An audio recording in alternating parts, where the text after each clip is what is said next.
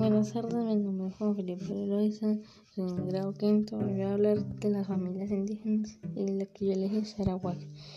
Los arahuacos es el nombre genérico a, varios pueblos indígenas que se, encontraban asentados en las Antillas y la región Caribe a la llegada de los españoles en el siglo, en el siglo XV.